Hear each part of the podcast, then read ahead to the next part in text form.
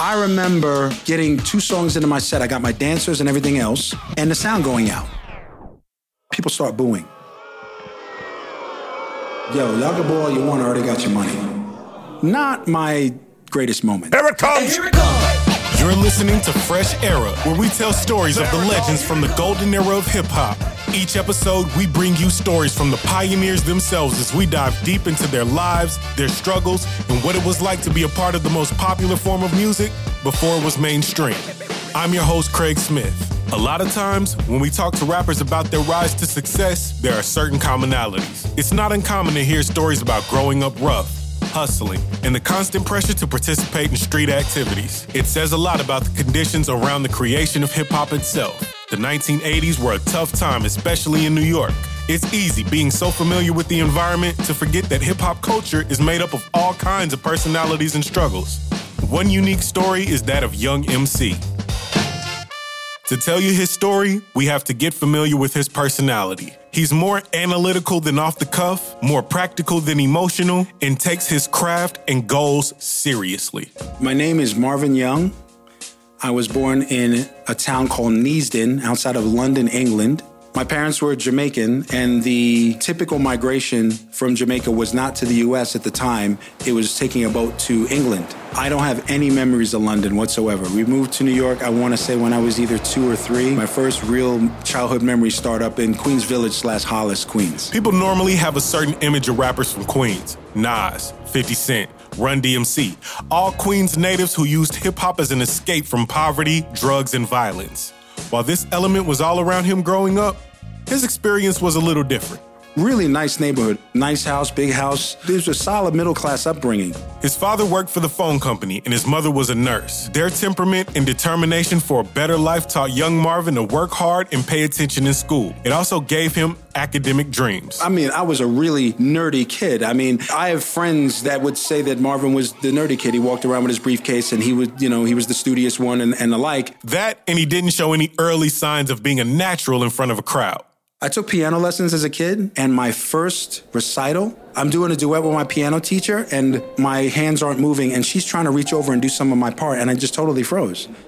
I, if I'm not mistaken, she's even between me and the audience, but I'm just there, and in that moment, I froze. But all that didn't stop him from experiencing the music all around him. Music that would later become the fuel for his career. Some of it was my dad's record collection. But his record collection focused on a lot of reggae, being Jamaican, uh, Parliament Funkadelic, the album with Flashlight, some R&B, and some rock stuff. And eventually, he was exposed to hip hop. I started hanging out with the friends that I played stickball with, and one of my good friends, Jeff Taylor, Also known as Grandmaster Key or Born Key. had uh, turntables in his basement. Born Key would have two copies of Last Night Change It All, or two copies of Good Times, or two copies of Walk This Way. And I went down there either, I want to say either 10 or 11 years old, and heard somebody rapping.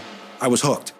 Hooked because even though he was really into school, he still felt there was something missing. I was a really studious kid, so I felt like I was spending a lot of my time making sure that I could show people I knew how to read books. I did a paper in high school, and it was some social studies project, and it was basically regurgitating what was in a book. But the topic had something to do with what was going on in current events. So I literally regurgitated the book, then I took a little over a page to express my opinion on it. I literally got an A minus slash D on the paper. A minus for where I regurgitated the book, D for my own opinion. If you're talking about, you know, 77, 78, you know, you're not looking for the opinion of an 11 year old kid, but you can get that in terms of rhyming and hip hop. Hip hop served as a release for me. If I had ideas about certain things, being able to do it in rhyme, being able to do it with the perfect cadence, that was that was appealing to me. That's when he got down with his good friend Born Key, who had a massive crew. Born Key and Company, at our height, there were four DJs and 11 MCs. They'd record the tapes and throw huge parties. And while he was accepted with open arms in his new crew, he was still always the youngest one. Guys would go to get girls, and, and people would make fun of me because other guys would be dancing with girls and I'd be dancing with the mic. Because I literally, I'm 11 and 12 years old. And in true Marvin Young fashion, he dissected the art and explored more than just one form of expression in hip hop. I remember when, when breakdancing was hot, I was a DJ and an MC and, an, and a breakdancing crew, digging through crates and, and going everywhere I can to try and find beats and any kind of drum breaks. I didn't realize how much of an influence those those things had on me. I rhymed over all of that stuff. But in the meantime, his biggest influence was still school. I was in accelerated classes since second grade, so gifted programs and went to Hunter College High School, which is, you know, school you got to take a test for and get in. And I think 3,000 kids took the test and only 250 got in. And that accelerated path wasn't about to be forsaken. I'm not the kind of person that will enjoy a vacation if there's work to be done. So there's no way that I could be totally free with my hip hop obsession if my if my schoolwork wasn't done. Part of the motivation for getting my schoolwork done was knowing that I could go and write some rhymes or go and get on a literal mixtape. And with that, Marvin Young becomes Young MC. It's my last name and an MC, and I was always the youngest one in the room. So I was 10, 11 years old around guys that were, you know, 15, 16, 17, 18, and I had to kind of compete with them. He was also coming of age in a fertile area of hip hop. Influential Queens DJs, MCs, and producers were always close by. I cut my first demo as a singing song, actually, with Davey DMX. Davey D, you are the best. DMX. Davey DMX, a DJ, songwriter, and producer who worked with Kurtis Blow, Run DMC, Public Enemy, and co wrote Jimmy Spicer's song Money, which I'm sure you've quoted. So Davey DMX literally lived about four or five blocks from me. So I'd walk to his house and I cut my first record with him. If he wasn't knocking out schoolwork, he was hard at work honing his craft as a rapper and a DJ. He approached everything scientifically. I have a system of writing where I literally underline downbeats and I put certain marks under certain cadences. I would practice it enough where I'd say, okay, this downbeat should go here. I'm gonna triple up here. I'm gonna slow down here. I'm gonna take a breath here. And I would m- notate all of that on my rhymes. Being so invested in writing was definitely paying off, but it came with some drawbacks. When I was rapping in, in Queens, I couldn't remember my rhymes, so I literally carried my rhymes around in a bag and I would read them. It's just my head was so full of school stuff. And I remember I'm at a block party and I'm reading my rhymes, doing my thing, and a, and, and a shootout broke out. And everybody ran, and I dropped my bag and I left my bag. And I had to come back. I think it was a kid named Hector. I want to say it was a kid named Hector. I went to his house. He was near it, and he had the bag. And he had read all my rhymes. And he said, "You're, you know, you're a good rapper, but you got to take care of these more, and you got to learn how to memorize your stuff." With that experience, he was moving on to the next level. He used his intellect and dedication to enhance his skills, and now he had experience in the studio and he was writing a ton. The idea was to get on the radio. The idea was to get heard. And at the time, there were some college radio stations that played hip hop on AM. So I remember when Rappers Delight came out, they talked about regular stuff, hip hop, hip hop, all that. The biggest thing for me is that I was able to hear the hi hats because it was on FM. And that was really an inspiration because it showed me what hip hop could be. I just kept at it. This was more than enough for him to see this as a long term activity, something he can do in tandem with his pursuit of a degree. You go to school, you get your grades, you're on the track to get whatever job doing, you know, in my case would be either, you know, some kind of Wall Street thing. If I was to go to grad school, I probably would have tried to get my MBA. I was led to be an MC because of the possibilities. There would be some element of fame, notoriety, just the way that people regarded me and my profession that went well beyond anything you would get with an MBA. That mysticism intrigued me. But he needed to do both school and music to appease his life goals. He had become a part of this new thing called hip hop, but he still had the persistent influence of his parents. A lot of times you hear parents of athletes or parents of musicians be so gung ho and be show parents or athlete parents, and my parents were not that. They wanted me to get my degree. They wanted me to do what I wanted, but they definitely wanted me to be prepared because neither of them, at the time, you know, when I was going to college, neither of them had a college degree. So after high school, he stuck to the plan. He was accepted into USC and started his journey towards a degree in economics by moving to Los Angeles.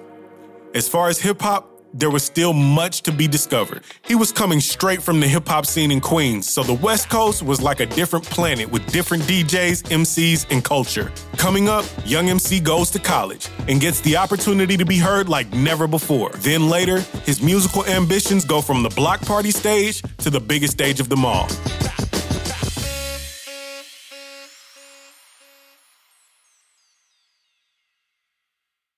Hey, Chubb Rock here.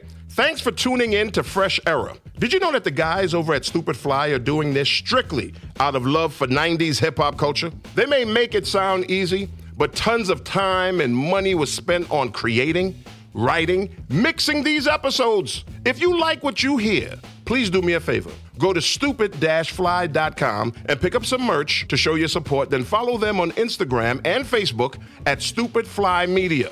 Come and be part of our community of golden era gladiators. Once again, that's stupid-fly.com. Now head over there and treat them right. Achieving a gorgeous grin from home isn't a total mystery with Byte Clear aligners. Just don't be surprised if all of your sleuthing friends start asking, "What's your secret?" Begin by ordering your at-home impression kit today for only $14.95. Byte Clear aligners are doctor-directed and delivered to your door. Treatment costs thousands less than braces. Plus, they offer flexible financing, accept eligible insurance, and you can pay with your HSA FSA. Get 80% off your impression kit when you use code WONDERY at Byte.com. That's B-Y-T-E dot com. Start your confidence journey today with Byte. The comfort of your favorite seat is now your comfy car selling command center, thanks to Carvana. It doesn't get any better than this. Your favorite seat's the best spot in the house. Make it even better by entering your license plate or VIN and getting a real offer in minutes. There really is no place like home. And speaking of home, Carvana will pick up your car from yours after you finalize your offer. Visit Carvana.com or download the app and sell your car from your comfy place. Welcome back. So, Marvin Young, better known as Young MC, was a nerdy kid on his way to college, but had developed an all out obsession with hip hop. He was an MC and a DJ who couldn't get enough. And during his breaks from college at USC, he would go back to New York. It's back home on the East Coast where he would find a cheap and reliable source for all of his hip hop needs. The best record store and the cheapest was a place called Rockin' Soul. And the owners of that store actually distributed records to record stores all over the country. So in doing that, they were able to sell records at a cheaper price than anybody in the city. There was a guy named Eric that worked there. He thought it was a bit of a nerd because I'm like, I want everything on Def Jam. So I just buy everything on Def Jam, even if it wasn't good. And there was some stuff on Def Jam it wasn't the greatest, but they, hey, Leo and them, they were putting that stuff out. So I'm talking to Eric and I'm like, you know, I want to rhyme. I want to this, I want to that. He had the opportunity for me to cut a demo for an independent record company that I never heard of, never saw a record on, but he said he had a connection with him. And obviously he's working in the best record store in the city. Hey, why not? This was after sophomore year at USC. So that summer, I cut the demos with him. Didn't work out with the guys in New York, but he knew Mike Ross and Matt Dyke from Delicious, and he sent the stuff to them. Delicious Vinyl, the West Coast indie label responsible for putting out hip hop greats like The Pharcyde, Masta Ace, and rapper, soon to be actor, Tone Loc. But we'll get back to Tone Loc later. The demos that Young MC and Eric had put together were composed of verses that Young MC had stashed for years, and they were about to come in handy. They literally called me on the phone while I was in my dorm room getting ready for junior year. I, I spit probably about six, seven verses that appeared on my first record, and within a week they sent me a contract in the mail. His obsession with hip hop was starting to show real returns. He now had a record deal and was making demos using the rhymes he crafted while in middle and high school. The first song completed during the deal with Delicious Vinyl was called I Let Him Know. My name is Young MC, I'm rocking a mic is my craft. But when I first started, everyone just laughed. Cause I got rocked and rolled, left out in the cold, cause I was trying to battle men when I was 10 years old. I Let Them Know came out soon after I uh, signed with Delicious. That was the first record that I recorded. There were verses on my first record that I wrote when I was 12, 13, 14 years old and that I put out on my first record at 20. And one of those records that he made early in his deal was a lyrical work of art called Know How. I made the track for Know How myself, and the rhymes were at about 112 BPM. Delicious gets it. They give it to the Dust Brothers. That's E.Z. Mike and King Gizmo, who were little known producers at the time, but would go on to collaborate with the Beastie Boys on their critically acclaimed album, Paul's Boutique. The Dust Brothers said, no, he should rhyme that over this. They give me a track that's literally somewhere around 118. The rhymes I was writing didn't really fit that track, but they wanted me to rhyme my 111 BPM rhymes over that 118 track. I didn't hear that track and say, oh, I'm gonna come up with these rhymes. Those rhymes were sped up, and it was really difficult at first. and I did my best. But so you think that this shit destiny to get the best of me But I suggest to be quiet, but don't even try it From the east and west of me Taking it and never breaking it Or even shaking it, grooving it And always moving it Cause I'm not faking it It, it was a great decision, came out hot, but for me as an artist, it was a struggle. Nevertheless, Young MC was starting to bubble. He was an East Coast kid on the West Coast, and those records were starting to get played on K Day, LA's original hip hop station. Being in rotation also put him on stages all throughout Los Angeles. Performing in LA, you have Skateland, you have World on Wheels, you have the Casa, and I don't know anything about you know gang territory, whatever. These are in different gang neighborhoods, whatever, whatever. Some some are close to USC, some are further. I didn't know where because I was being driven. I didn't drive. I get on stage and invariably I would be in the company of NWA, Toddy Tee, and I was just a college kid, but I rhymed really well. And here's the important thing: I came from New York, but I'm not saying that I'm from New York every two seconds. If anybody asks me, yeah, I'm from New York. I learned how to rhyme in New York. I became a West Coast rapper through that experience. While East Coast acts like De La Soul, Nice and Smooth, and Special Ed were making waves representing New York, it seemed Young MC was fortunate to be where he was. My skills were developed in the East, but if I stayed in the East, there's a pecking order. This guy's there before you. This guy's older than you. This guy's been doing it longer than you. Let alone the fact your records have to sound a certain way. If I stayed on the East Coast, you never would have heard of me. Being able to go out and perform for West Coast fans and perform in front of West Coast artists, they see I respected what they did and I respected rap on the West Coast because a lot of West Coast rappers would come up and guys on the East Coast would just kind of dismiss them. And I won't lie, that was ingrained in me before I came out. It's like, oh, West Coast rappers ain't this, they ain't that. And then I come out and I'm dealing with these guys and I see how sincere they are about what they're talking about. It's the same hunger for self expression that I had in my music in my way. So I had to respect that. That respect would allow him to become a wordsmith for a future West Coast legend, Tone Loc. He was also signed to Delicious Vinyl, and before Young MC could finish his album, he had a homework assignment. Tone was writing stuff and they were coming up with the ideas and, and like for Wild Thing. And Tone would write some, you know, hard stuff, some street stuff. So they wanted me to write for Tone, but they didn't want to tell Tone I was writing for Tone. He analyzed the tracks he got from the label and approached it strategically. I felt his voice would sound better with a slower cadence. He rhymed a lot faster on some of his low tempo stuff, but I'm like, you know, his voice would sound great if he could stretch these words out. So Young MC took his first steps into hip hop history by penning Tone Loc's Wild Thing. Working all week, nine to five for my money. So when the weekend comes, I go get live with the honey. And Tone Loc's Funky Cold Medina. Cold coolin' at a bar, and I'm looking for some action. But like Mick Jagger said, I can't get no satisfaction. So people often ask me, why didn't you do Wild Thing? Why didn't you do Funky Cole Medina? I never would have wrote those records like that for me. I wrote them like that for him. I don't even know if I did a demo, to be honest. It was just about me getting the rhyme written, getting it to them, them getting it to Tone, Tone, Tone making in his own, which he did. That record was broken on KROQ.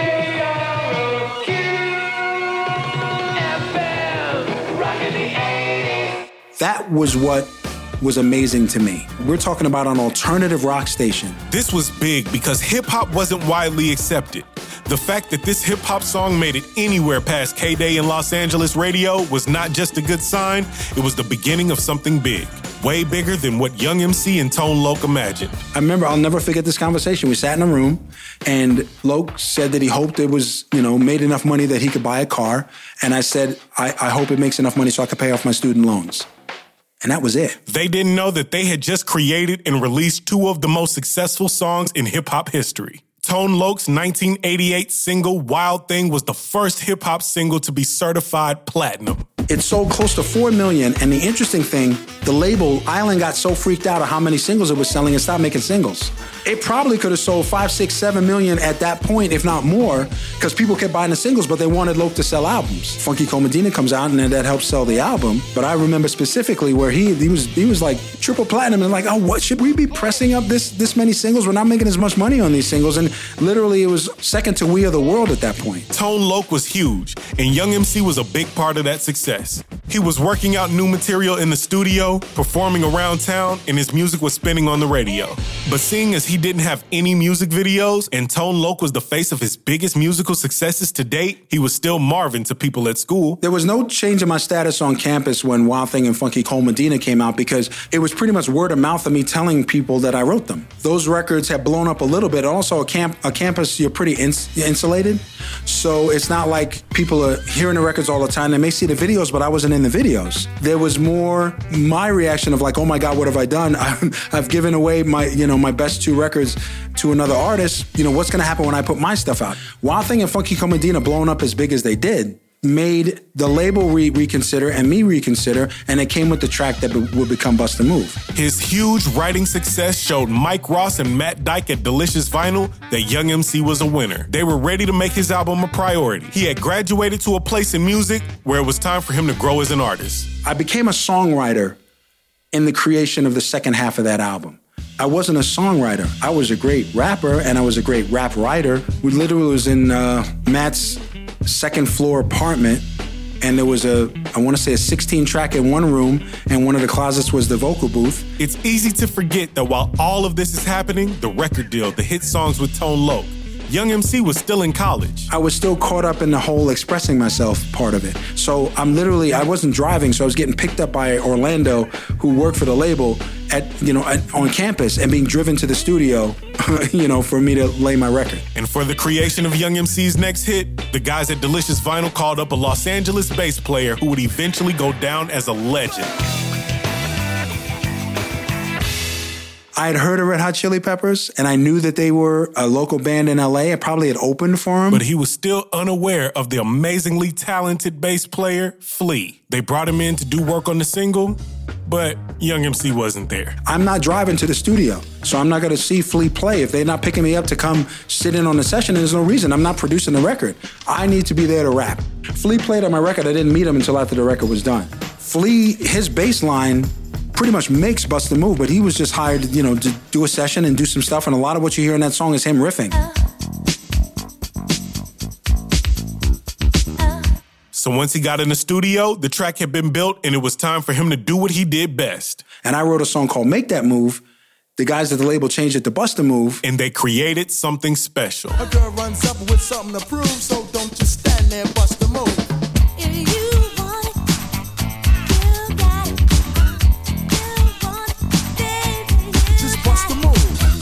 They released Bust a Move in May of 1989 during finals week at USC.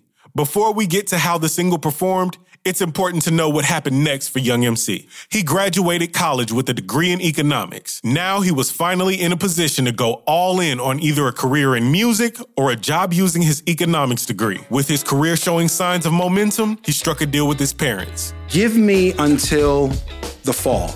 And if I if nothing happens with this rap thing, I'll either go get a job or I'll go to grad school. So that pressure is on me while I'm trying to promote, doing little things here and there, and then the record just blows up. After the break, Bust a Move blows up and launches Young MC into a whole nother category of success. But not everybody's excited about how he did it. He's about to get the fame, the money, the awards, and the hate when we come back.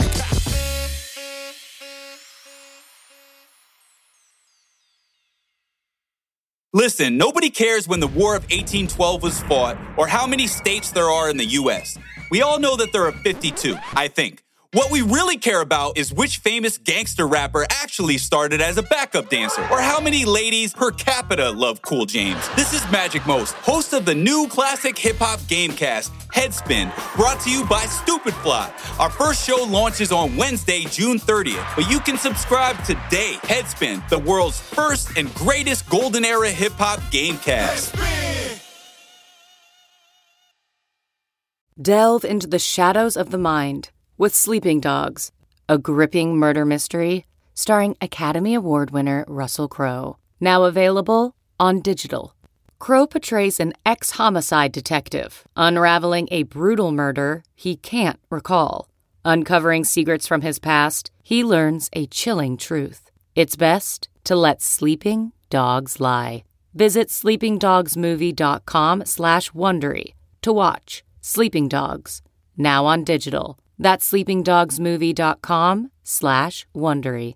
CarMax is putting peace of mind back in car shopping by putting you in the driver's seat to find a ride that's right for you. Because at CarMax, we believe you shouldn't just settle for a car, you should love your car. That's why every car we sell is CarMax certified quality so you can be sure with upfront pricing that's the same for every customer. So don't settle. Find love at first drive and start shopping now at CarMax.com. CarMax, the way car buying should be.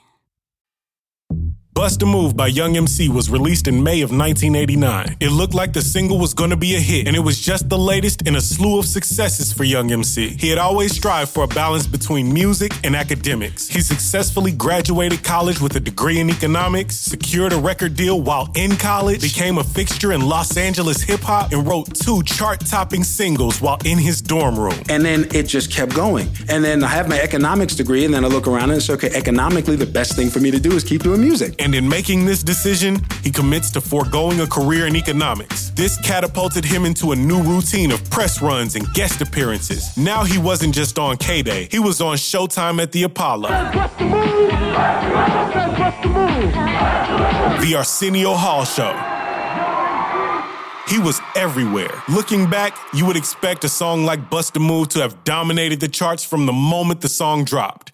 This was not the case. The thing about Bust a Move that's weird is that we never got video, radio, and sales at the same time. The video played a lot, which gave us some sales. And then radio started jumping on it. Then they started playing the video less. And then by the time radio was really on it, it was pretty much sold. So if I were to ask you, where on the pop charts did Bust a Move top out? You would assume it was a number one record. No. Bust a Move topped out at number seven. And while that seems less than ideal, it didn't stop the progress of the single. While the sales were climbing towards number seven, Young MC just had one wish. Please go gold. Gold being the certification that sales reached 500,000 units. You know, and it took longer because I didn't have a breakout like Tone had with KROQ. It took a while, but it was national. And even with it peaking at number seven, it stayed on the charts for 40 weeks, meaning it stayed on the top 200 through my second single, third single, and beyond. Bust a Move had done better than anyone could have predicted, and everyone knew his name. I'm running into all these people. I'm running into Axl Rose, and Axl Rose talked about how he played my music outside of bus stops and people would dance. But as Peter Parker's Uncle Ben said, with great power comes great responsibility. Or in Young MC's case, with great praise comes great pressure. It was a U2 concert and I met Bruce Springsteen. I go up and it's Springsteen High, whatever, you know, put out my first record and, you know, and I almost double platinum. And he looked at me and he said, I feel sorry for you. He says, because you have nowhere to go. He says his first record sold 50 or 100,000 units, like 50,000 units. So he had a fan base to build on and to work on. It's like if you start at a million, where do you have to go, especially in a new genre? And it really opened my eyes because he wasn't being mean or he was like a sincere statement that he said to me, but it showed me what I'd be up against. In the meantime, however, things were looking up. His debut album, Stone Cold Rhymin', was released in the fall of 1989. It featured his first few singles, Bust a Move, and production from Quincy Jones. Young MC was in the spotlight and he was winning. He won Best New Rap Artist at the 1990 American Music Awards. And the winner is Young MC. With that award in the bag, there was still more. Bust a Move had secured its spot on the charts, and now it had won him a coveted nomination at the 32nd Annual Grammy Awards. I was the first hip hop artist to get a televised Grammy and the second hip hop artist to get a Grammy overall. Young MC won Best Rap Performance at the 32nd Annual Grammy Awards, beating out Public Enemy. DJ Jazzy Jeff and the Fresh Prince. I think I can beat Mike Tyson. De La Soul, and his good friend Tone Loc. Funky Coma Data. But likely, his crowning achievement was making his parents proud. I, will never forget my parents. They would always talk to me about like, oh, you should get a real job. And this is this is like during the summer of '89, before the Grammy, before anything else. That changed when my mom went to work, and one of her coworkers said, "Your son is famous. Why are you still working?" And the fact that her coworker knew who I was, knew what I was doing, and it wasn't just some, you know, summer hobby that Marvin went off and did, that was like a whoa for both of them. I remember when I got my awards, they made a little plaque for me, you know, saying that they appreciate my accomplishments because they were so impressed with my awards, whether it be the platinum records or the Grammy or whatever. They wanted to give me something to put on my shelf. That same year, at the height of his success, he was asked to be a part of the mother of all posse cuts. Mike Concepcion, a founding member of the Los Angeles Crips, was putting together an anthem geared at stopping the street violence around the nation, specifically in California. He had secured verses from NWA, Ice T, Tone Loc, MC Hammer, Digital Underground, and more. It was at a point early 90s where the gang problem was tough I wanted to put bars down that would be helpful to people. I go to the studio, Dre's there, and I know Dre. So I do my verse, get to the end, and I think I kind of do it slow, like all in the same gang. Whatever I did at the end of the verse, I kind of led into what I thought would be a hook because I just did 16 bars. He's like, yo, yo, no, no, no, no, no. Do it where, where it finishes before the downbeat. Because I didn't realize how many people were going to be on it. I didn't realize where they're going to put me editing wise. And um, him producing me in that moment helped me so much. You know, he let me embrace my own character and kind of run with it and not have to sound like everybody else. He's like, nah, do your thing. Just let it fit what I got to do. Brothers, killing other brothers. I thought the idea was to love one another. Open up the paper to one more death. If y'all keep this up, then there'll be no one left. That West Coast love didn't come without some tension. This was the beginning of a tense East versus West Coast rivalry. And there were some hip hop figures on the East Coast who didn't particularly care for how Young MC moved to the West Coast and blew up. I went out to the LA and I got a double platinum record and a Grammy. And, you know, a lot of guys making records in New York want to get out of New York. They want the records to, all right, I'm out of New York. I'm, I'm down to Jersey and Delaware and up to Boston. I want to go all the way to Florida and I want to go west. And I started from the west and I, my record blew up in in you know every state. The skill I displayed on my record came in second place to whatever hate they had about my success, and I I just didn't understand that. So I remember there was a show I want to believe I want to want to say it was in Washington D.C. and I'm performing with a bunch of East Coast artists, but I'm going on later in the show than I'm used to going on.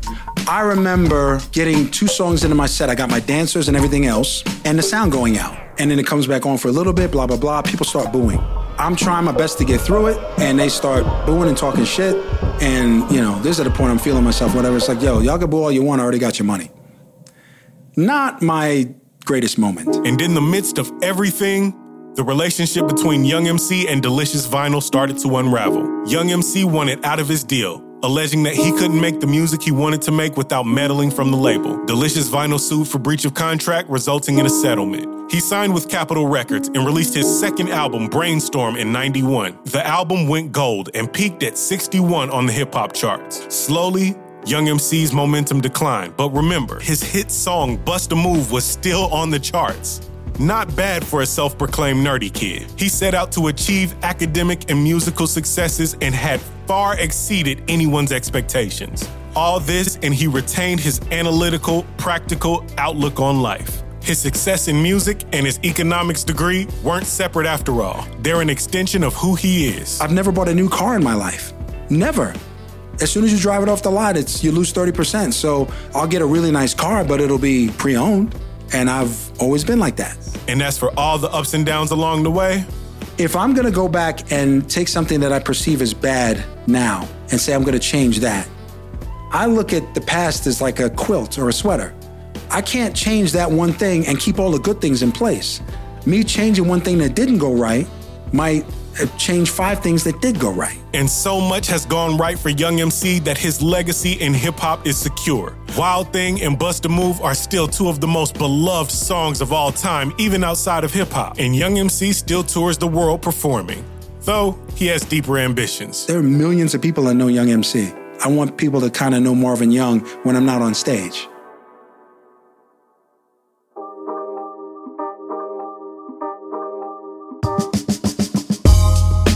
Fresh Era is a Stupid Fly production, written and edited by me, Craig Smith, and made perfect by the phenomenal DJ Cheap Shot. Chris Barnett makes us look good to investors. Sean Berman is our mix engineer. Our music is by The Math Club. Artwork by Michael Bonanno. You can find us on social media at Stupid Fly Media, and all of our real fans can catch us at stupid-fly.com, where you can learn more about us and buy Stupid Fly merchandise. Be sure to leave us a review on Apple Podcasts, Castbox, or however you listen to the show. We'll see you on the next episode of Fresh Era.